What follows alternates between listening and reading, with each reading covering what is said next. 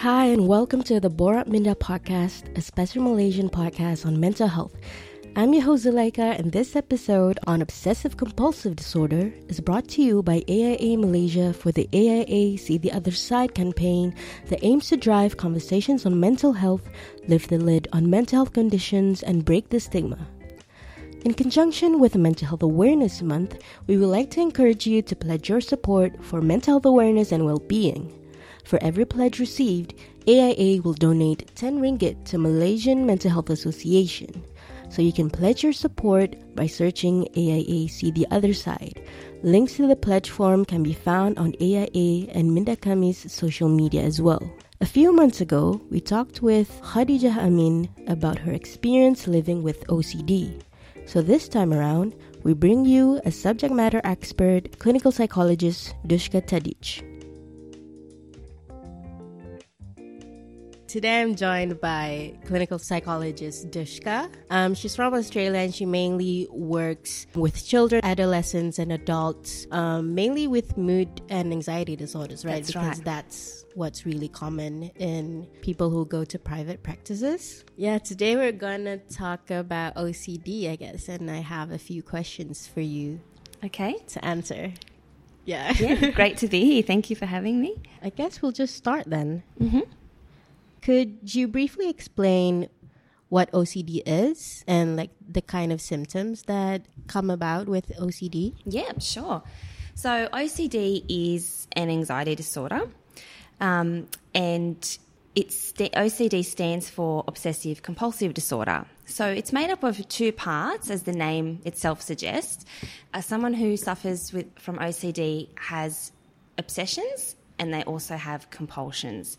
So obsessions are basically defined as um, intrusive thoughts or images or urges, um, which come about frequently and they feel really uncontrollable. Um, they're definitely not wanted by the person. They kind of just pop into their mind and they feel like they're stuck there. Um, now, we all have obsessional thoughts sometimes or intrusive thoughts, that's normal. But for someone with OCD, these thoughts will come up a lot. So, for an example, someone who has a fear of contamination, um, of kind of getting germs on their on, on themselves and things like that, um, they might have an a, obsession or an intrusive thought of, oh no, you know, I've got germs on my hands, I'm going to get really sick. Uh, you know, I'll end up in hospital or I might die. So that's an example of an obsessional thought, and this thought will kind of play over and over in their mind, um, and it will cause significant distress to that person. So then the second part of OCD is that in order to reduce or alleviate that distress that this thought causes, the person then often engages in some sort of behavior or a mental act to try and get rid of that anxiety that that thought has created. So these is what's called compulsions. So in the example I gave before with the fear of contamination, um, someone might then feel like they need to wash their hands for two minutes straight in order to prevent something horrible happening, you know, in order to prevent getting sick and dying. So OCD is made up of those two components the obsessional thoughts and the compulsions. Um, now, you know, someone with OCD, they often recognize that their thoughts are not rational um, and that they're not true, but they just can't stop them from coming into their mind and you know it causes so much distress that they kind of need to do something to to get rid of that anxiety so um, there's a few common um, compulsions i'll just give you a, a few examples so Yeah, sure. uh, common compulsions include things like repeatedly um, bathing, showering, or washing hands. So that's for someone who might have a fear of, of contamination. Um, repeatedly checking things or putting things in a particular order. Um, repeating certain words or phrases or prayers in their mind. Um, yeah. So these are all the kinds of the behaviours or mental acts that are common. Um, and obsessional uh, or uh, obsessions or intrusive thoughts. Common ones tend to be fear of contamination, um, fear of causing harm to someone else, um, fear of making a mistake, um, kind of fear of losing control, and even fear of certain thoughts like thinking evil or sinful thoughts. Um, they're kind of common examples of obsessions. Yeah, just to backtrack to intrusive thoughts. Yes. I know that it's kind of like a big word, I guess. Could you like explain what intrusive thoughts are actually are? Because uh, it's not really something like people commonly know about. Sure, like sure. understand what it is. Yes, yes, absolutely. Um, and it's a really good question because we're not really trained to think about our thinking. Um, Yeah. Often, you know, often we'll just notice how we feel. Oh, I feel anxious or agitated or angry, and, and we're not often, yeah, aware that the way we're feeling is actually created or caused by a thought that we've had. So, an intrusive thought, um, by definition, is is a thought that pops into your mind that you know you really don't want there. That kind of bothers you and you can't move on from it. So, we all have thoughts, right? I mean, we have hundreds of thoughts a minute. Um, and often we're not aware of well, most of those thoughts we're not even aware of. They're kind of in the subconscious. So we're going about doing what we need to do every day and we're just constantly thinking. But an intrusive thought is one that will grab your attention and it will kind of make you listen. Um, and so you might kind of get stuck on that. So it might be oh no i'm going to get hurt or oh no you know something bad's going to happen. And it's intrusive because you can't just move on from it. You kind of get stuck there and it, you go over and over in your mind. Yeah. Uh, is that different from like rumination? uh, yes. Uh, rumination well i guess rumination can become become intrusive if you as well if you can't move on from it. Rumination is more about thinking about the past generally and going over like a scenario or an event in your mind and trying to make sense of it. Um, an intrusive thought is more i guess a specific kind of thought rather than ruminating in, in general over a, a particular scenario. Does that make sense Yeah. so they- they're similar in that you go, they, you, you're in your mind when you're doing, when you're ruminating or when you're kind of thinking over a s- a intrusive thought, you're in your head the whole time for both of those. But yeah, I guess uh, rumination is more a broad term about thinking about the past and going over your thinking. Um, typically, people think about OCD as being very like organized and obsessed about cleaning and things like that. But I know that you also mentioned fear of um, doing something evil, like that sort of thought really um, impacts someone. Yes. Could you go over examples of um, the parts or the types of OCD that aren't as commonly thought about, other than like cleaning and organizing? Sure. Generally, OCD can present in different ways for different people. And as you mentioned, two very common ways are the obsessions and compulsions relating to cleaning and contamination. Um, so, fear of getting sick and, and being unclean and those kinds of things. The second most common one is um, about being organised and, and having things in order. So there's two other kind of subtypes or, or, or clusters of, of common ways that OCD can present. Um, so one of them is thoughts about, um, you know, forbidden thoughts. So anxiety over forbidden thoughts. So these can be kind of intrusive thoughts about um, that can be sexual or violent in nature. So, for example, I worked with a mother once who, you know, she had a newborn child, and every time she was changing her child, she would have this intrusive thought that she was touching her child inappropriately. Now, deep down, she knew that this is not what she was doing and that she loves her child and she would never hurt her child. But someone who has OCD tends to give a lot of meaning to their thoughts. And this thought kept popping up for her, and she kept thinking, what if I'm you know, sexually abusing my child, or no, I've touched her inappropriately. And so, as you can imagine, this is extremely distressing um, for, for the mother. So, but these are common ways that OCD can, can present. So, these thoughts that are sexual or violent in nature, so perhaps images of hurting someone badly, can be persistent questioning of your sexual orientation or sexual interest, persistent worry um, that you'll act on your intrusive thoughts um, and that these make you- a bad person. Yeah. Um, yeah, obsessions about religious ideas um, that feel blasphemous or wrong. So, for example, if you have a, you know, follow a particular um, religious ideology and you have thoughts that go against your religion, you might feel extreme guilt and shame, shame about that and kind of label yourself as a bad person for having these thoughts. So, having these kind of forbidden thoughts is another common way that OCD can present.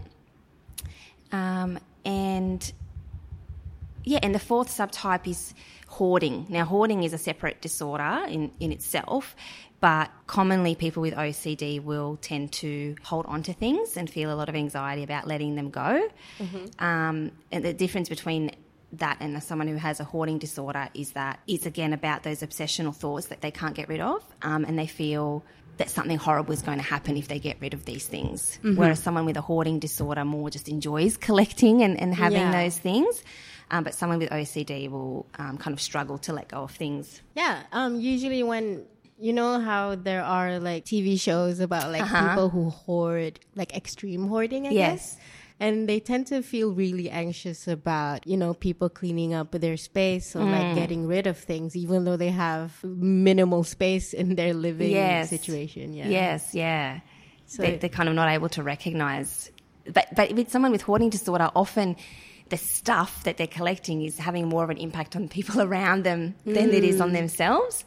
Um, whereas someone with OCD, it's actually impacting more impacts them because they're so distressed about you know someone moving something where it shouldn't be or losing something that's important to them. Mm. Um, so they attach that negative meaning to to it that something horrible is going to happen if you know they don't keep all this stuff or if it's moved. Um, would you say that OCD is common in like the population, like general population? I guess. Um, well, the statistics show that it's about uh, these are the statistics from America and the UK that about 2 to 3% of the population mm-hmm. tends to have OCD in their lifetime. Um, and we don't have uh, absolute statistics for Malaysia itself, but yeah. somewhere between 1 to 2% of people will experience a clinical diagnosis of OCD. Mm-hmm. Yeah. Let's say someone someone listening to this feels like, oh, I kind of relate to the symptoms and the thoughts that, you know, the examples that you gave on yes. OCD, like what should they do? Like what should the next step be? Well, they should go and speak to someone that they trust. I guess, firstly, um, you know, sharing with with family or friends that, that that they trust to let them know that this is what they're experiencing. That can be really, you know, kind of helpful just so that they know that they're not alone and they've got someone who can support them through this. Um, and if it's at a point where it's significantly impacting their lives, which OCD can do because these obsessions and compulsions can take up a lot of time, you know, mm-hmm. in someone's day and it can affect them being able to work effectively, can affect them being able to socialize and just do what they need to do day to day. Um, if it's at that point where it's causing significant distress and it's impacting their life, then um, I encourage them to go and see a professional. So a good first step might be go to go to their GP if they have someone that they trust, and that GP can then um, give them some ideas of you know a, a psychologist that they might go to mm-hmm. that's that's close by. Um, yeah, because uh, psychologists are trained in kind of the evidence based therapies, and there is a big evidence base for um, therapies that are effective for OCD. So I would say don't let it get worse. Um, we know that early treatment is better and easier, obviously. So the sooner you get some help and some tips and, and tools to, to manage, the better. Mm-hmm. Yeah. So, as a psychologist, what sort of treatment is available for OCD? So, mm-hmm. generally, we know that clinical psychologists provide therapy. Yes. But um, what sort of therapy do you do for OCD, and what what do you work on? Okay, so the recommended and most evidence based therapy for OCD is what we call cognitive behavior therapy. In the cognitive part, we look at the, those obsessions, the thoughts that the person's having, and we work on helping them change their relationship with those thoughts. So, as I mentioned before, you know, we don't often get trained to think about our thinking. So the first step is getting people to identify what are these intrusive thoughts and learning that, you know, thoughts are just thoughts. They're actually not facts. Mm-hmm, yeah. um, so, you know, you know, a simple strategy, a cognitive strategy that we use in that part of treatment might be getting someone to just label their thoughts and say, instead of saying, oh no, I'm, you know, I've got germs on my hands, I'm going to die, they'll just say, I'm having the thought that, you know, I'm being contaminated and, and I might die So, kind of separating themselves from their thoughts and being able to look at them as an observer, that's kind of a big thing that we do. So, working on those thoughts and then and also working on people's behavior. So, there's a specific type of cognitive behavior therapy called exposure response prevention or ERP, which is shown to be really effective for OCD. So, basically, that just involves what we would do in a session if someone came to see a psychologist is gradually expose them to the thought or the stimulus that creates the anxiety. Mm-hmm. And then we um, get them to learn to sit with that feeling of anxiety and discomfort without engaging in the compulsion. So, for example, we might get someone to touch a dirty surface, yeah. and obviously they would feel really, really anxious. But through us guiding them in session, we would get them to prolong you know, to sit with that distress over an extended period of time and not engage in hand washing, for example. And that just breaks the association between I have this thought and I must engage in this behavior and teaches them that actually nothing horrible will happen if you don't wash your hands five times or, you know, as, as soon as you've had that thought. So that kind of behavioral treatment um, is shown to be the most effective because mm-hmm. it's practically teaching people that thoughts can't hurt you, they're just thoughts, and you don't need to engage in, in the, compulsive behaviours to um, kind of manage that anxiety. We teach them other emotion regulation strategies to be able to cope with the distress. Mm-hmm. Yeah. Um, I think it's really hard to like imagine how debilitating OCD can be. Yeah. And you've you've worked with clients with OCD, yes. and how does it impact their daily lives? Mm. Well, it, it can be extremely debilitating in that, you know, they might not be able to leave the house because they're so worried about bad things happening. So, you know, for example, someone who has, um, using the cleanliness one, just because it's a simple example, a, a, common one that most people can think of, um, or relate to. We all know people who like to have a clean house, right? And so we, we may all have at times had thoughts, oh no, my house is so messy, I really should clean up. But most of us generally will be able to leave the messy house and go to work because we know, well, we don't have time really to scrub the shower and vacuum and mop and, and disinfect the whole house because we need to be in work at work mm-hmm. in 20 minutes. So we'll be able to leave it and that it doesn't cause us too much distress. But someone with OCD will see that messy house and will not be able to leave it until it's clean because they really, uh, you know, are very distressed and they feel that if I don't clean the house right now, something horrible is going to happen. You know, like I might be hurt or someone I love might be hurt. So it's really interfering in that they might miss days at work, they might not go out and you know and be with friends or they may not be able to do what they like to do because these behaviors are taking up so much of their time. Mm-hmm. And you know, you can imagine if you're not socializing, that can increase your loneliness and disconnection, which can lead to other problems like depression. Um, so yeah, there's a big flow-on effect. Is there usually a, a, significant event that happens before the OCD mm. gets worse? Um, it can be. So we know that um, OCD is caused by most likely because we don't know the actual cause and there's a lot of research into different factors, but it's most likely a combination of neurological and biological factors.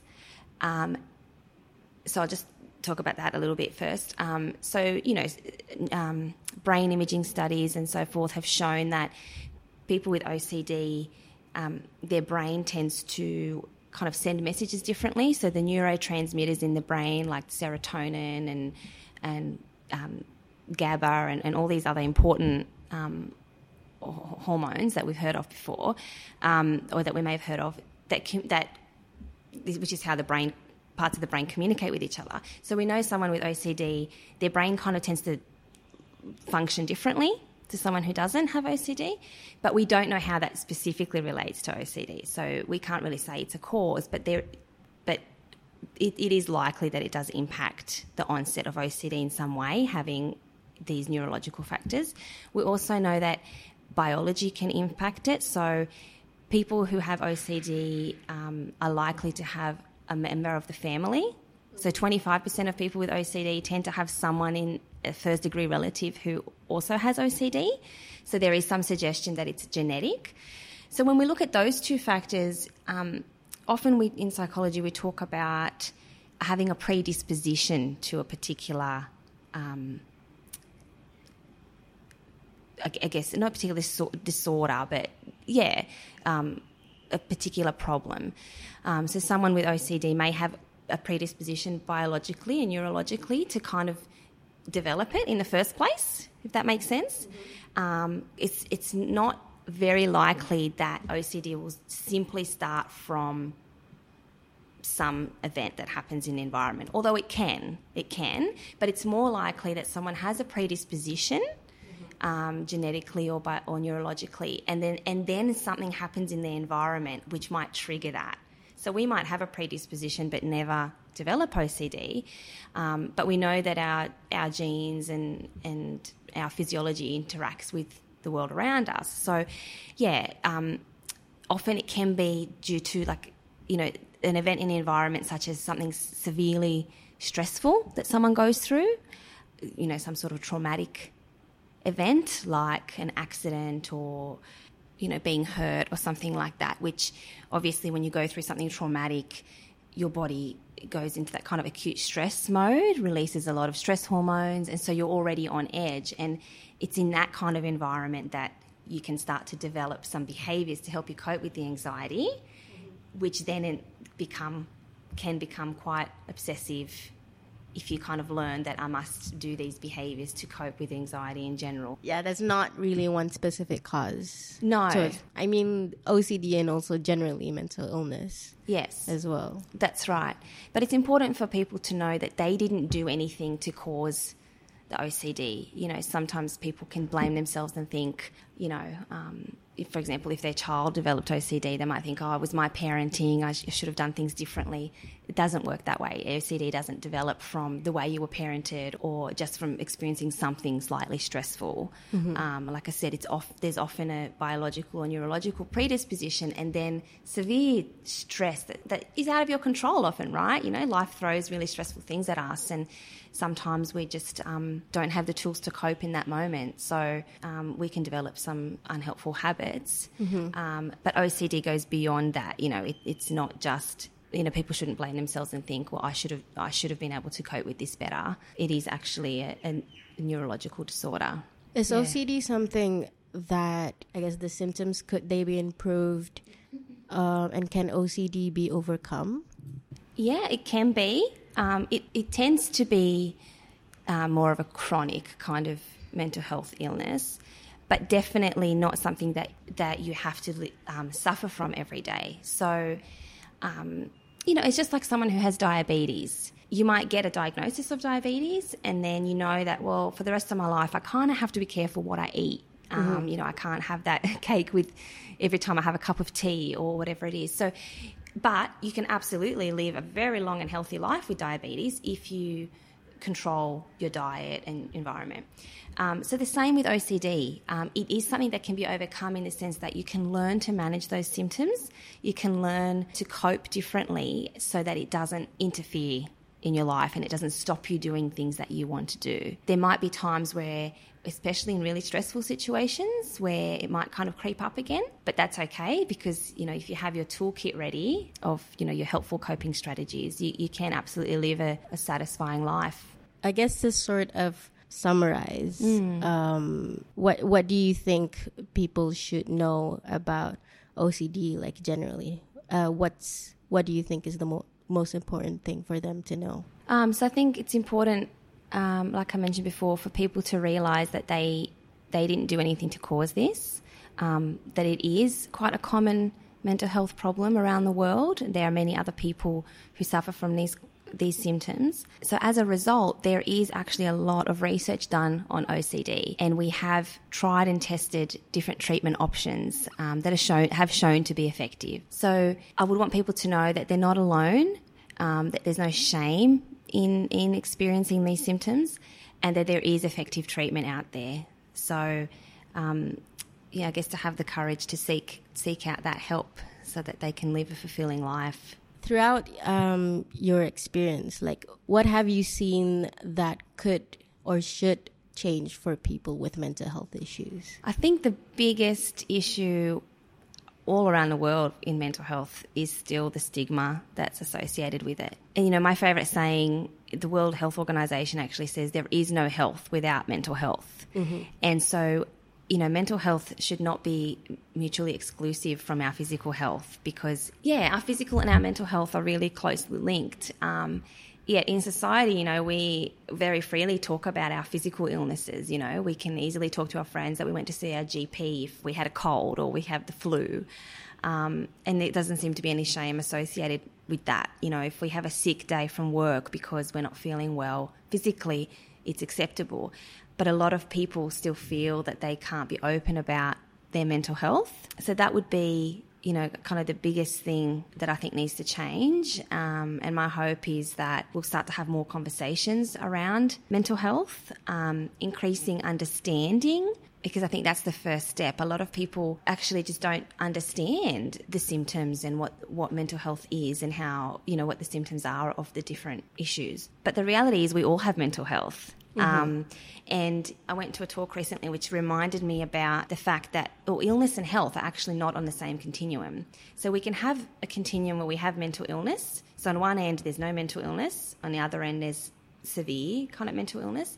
And then we have another continuum, which is health. So we might have poor health all the way up to really good health.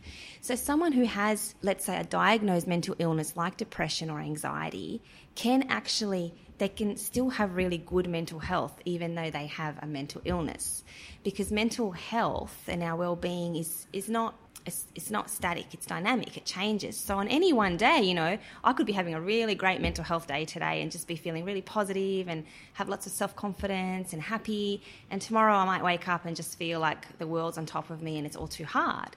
So we all go through that you know um, good and bad mental health days um, it, it is very possible for someone who has a mental illness to have really good strategies and coping mechanisms so that they can actually have good mental health overall. So, knowledge is really important. We need to be talking about it so that people understand the symptoms, not just for themselves, but for other people, so that they then, you know, understand what other people are going through and how to help as well. Because we could all benefit from learning about ourselves and, and improving our mental health. Yeah. Yeah. That's kind of like a nice segue towards our like next episode. Yes. On how to take care of our mental health. Thank you so much, Duska, for sharing with us what OCD is and especially from a clinical point of view. My pleasure. Thank you. Thank you for listening to the Borak Minda podcast. This episode was brought to you by AIA's See the Other Side campaign. Remember to visit their website to pledge to support for mental health awareness, as AIA will donate 10 ringgit to MMHA for every pledge received. You can listen to the Borak Minda podcast on Spotify, Apple Podcasts, and YouTube, as well as keep up to date with us via Twitter, Instagram, and Facebook, and the handle Minda Kami. If you'd like to learn more about AIA, one of Malaysia's leading insurance providers, visit aia.com.my. I'll see you on the next episode on how to take care of our mental well being.